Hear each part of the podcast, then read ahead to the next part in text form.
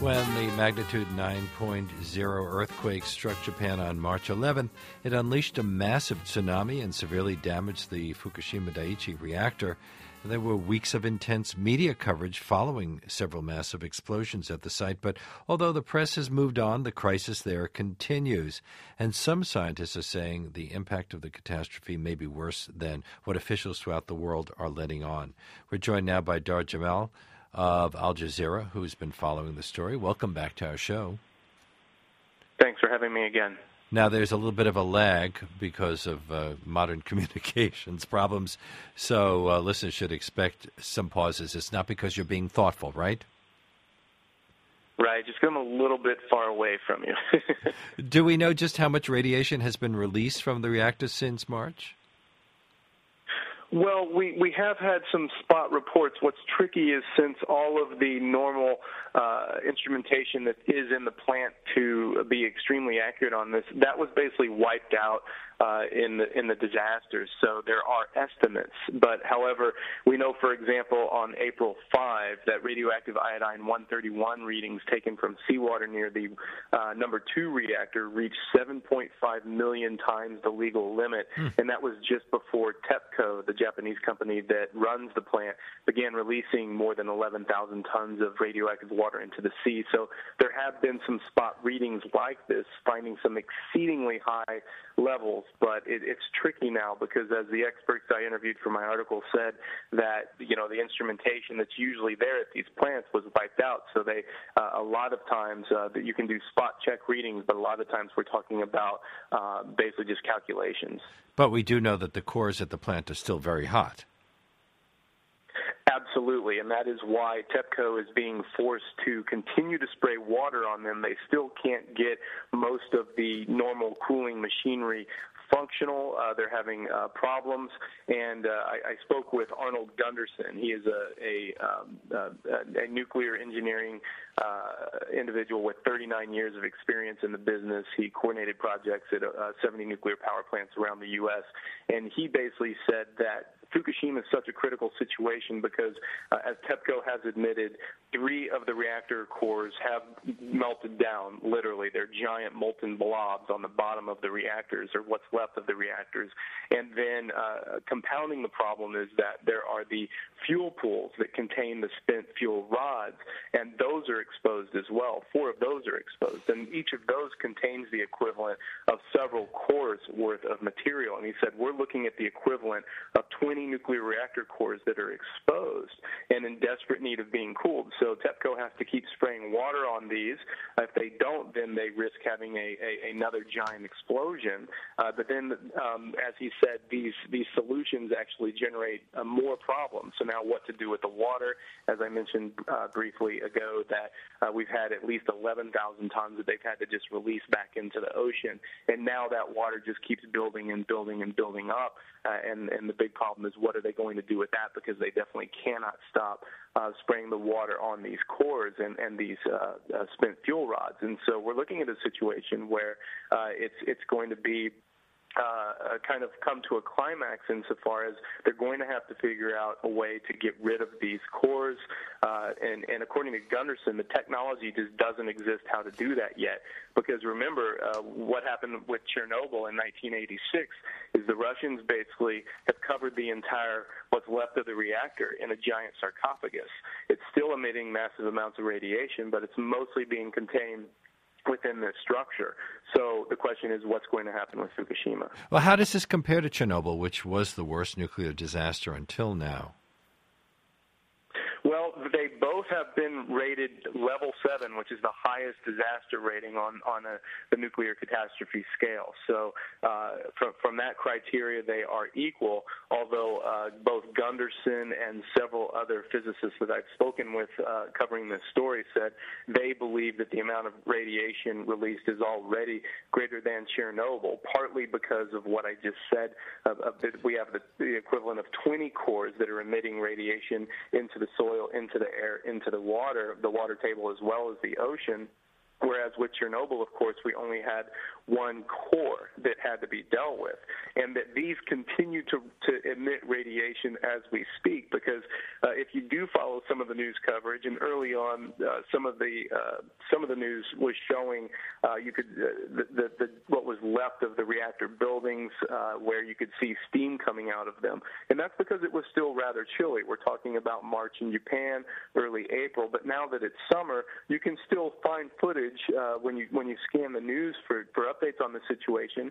You can still find footage showing uh, these damaged buildings and such, and you don't see the steam. And so a lot of people assume, well it looks like they've put out the fire. They it looks like things are a bit uh, more under control, but it's just simply because the temperature there is warming up uh, because they're into summer now, as are we. So uh, it's it's a bit misleading for people that don't really understand. There's still massive amounts of radiation coming off uh, when they spray the water on. That is evaporating, of course, and going up into the atmosphere and, and blowing all over the place. And then more is being dumped into the ocean. You say.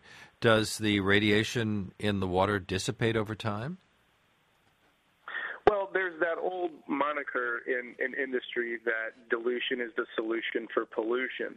and uh, certainly diluting it uh, does mean that if someone were to come into contact with that, they probably wouldn't die within a couple of days, as we've seen happen with several of the workers now uh, of TEPCO at the Fukushima Daiichi uh, plant uh, that are going in trying to contain the situation, trying to do repair work, and, and we've we've had deaths because there's been some massive exposures and, and very quick deaths. But when you dilute it, uh, you know the problem with that is that there's there's really no such thing as a safe level of radiation. I mean, even Karl Morgan, an American physicist who founded the field of radiation health physics uh, and worked on the Manhattan Project and the Oak Ridge National Lab, he late in, late in his career became a very staunch critic of nuclear power, and he was the one that uh, first said that there's literally no safe dose of, of radiation. Uh, so uh, it's a problem. You can dilute it, and it kind of hides the problem for a while. But when you when you release this much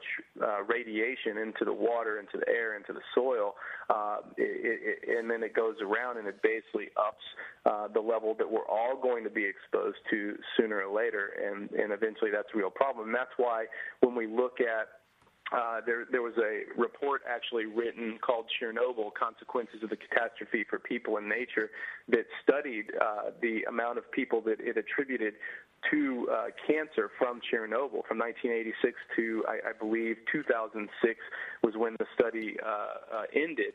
And it was actually authored by three Russian scientists and uh, edited by a medical doctor here in the United States, published in the New York Academy of Sciences in 2009, found almost a million deaths attributed to Chernobyl. So obviously, you know, we can do the uh, dilution of the radiation, but over time, it is going to turn up, and this is why for example, in Germany today we still have radioactive boar running around because of Chernobyl. But I'm assuming that off of Japan we're going to see a lot of radioactive sea life, and whales are going to be contaminated, and uh, fish which uh, cross the Pacific Ocean will be contaminated.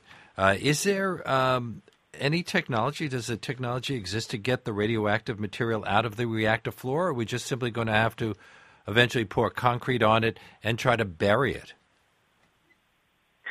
Well, that's really up for debate. Uh, and uh, as as Gundersen explained to me, and I, I noted some of this in the article uh, that came out uh, on this, uh, he said, "Look, he he doesn't feel that the technology exists at all from his experience inside the nuclear power industry. He said the technology simply doesn't exist that we're going to need to deal with these literally molten blobs that are the bottom of these reactors. And, and it's going to take, by his estimations, between five to seven years to develop the technology needed to appropriately deal with these blobs and then another five to seven years to implement that technology and actually get the job done because we're talking about figuring out a way to go in and deal with highly radioactive molten blobs of metal basically on the bottom, the floor of these reactors. And there is, of course, the added problem that, uh, you know, this radiation and the water being used to keep this stuff cool and prevent another explosion uh, then goes into ocean, the ocean, then goes down into the water table, which is an extremely huge concern. Once it gets down into the water table, you basically can't do anything about it. There is some French technology that they're trying to implement at Fukushima right now to basically scrub the water that they're having to spray on these these these cores. Uh, to there is a way to basically extract the radiation out of that water, but they're having problems with this as well. Just a few days ago, there was a unforeseen massive spike in strontium uh, that had and, and work had to be halted to where that meant they could keep they had to keep spraying the water on these these cores, but then they weren't able to go in and get the, the, the technology implemented to try to start scrubbing that water and keep the level down. So the problem is then the containers fill up again, and now we're looking at another possibility of another huge dump of water into the ocean of, of highly radioactive water. And of course, this, as as you just mentioned, you know, contaminating the sea life. This is why we've had complaints from North Korea, from South Korea, uh, neighboring countries, uh, to the government of Japan to do more to try to prevent this sort of thing uh, happening with TEPCO. But TEPCO is clearly between a rock and a hard place. They have to keep these things cool. They have to keep spraying the water. But uh, again, uh, as so often has happened since this thing started, uh, one thing that they'll implement as a solution oftentimes ends up creating several more problems well, that they have to try to deal with. An area 17 times the size of Manhattan uh, around the site is now considered uninhabitable. How long do are people projecting that it'll be quarantined? Well, uh, that's uh, something that it, it would depend who you talked with. Uh, you know, we, we look at Chernobyl as as a comparison, and there is a what's referred to a permanent interdiction zone around that plant, basically meaning a no man's land. That there's so much radiation there that uh, you you you literally cannot live there.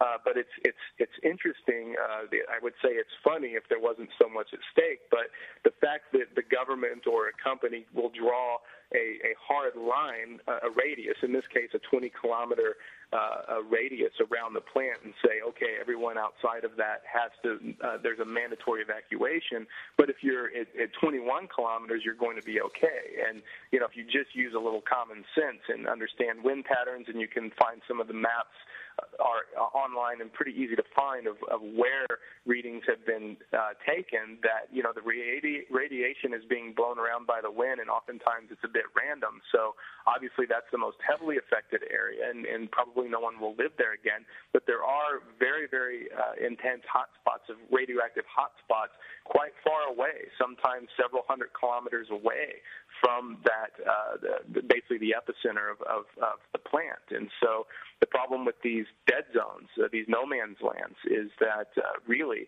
uh, it, it's going to be, uh, you know, conservatively, you can say it's going to be decades before anyone could ever possibly consider uh, living there again. No doubt we have very little time, so you have to give me a very quick answer. But the Fukushima plant was designed in the United States. Are there similar designs in use here?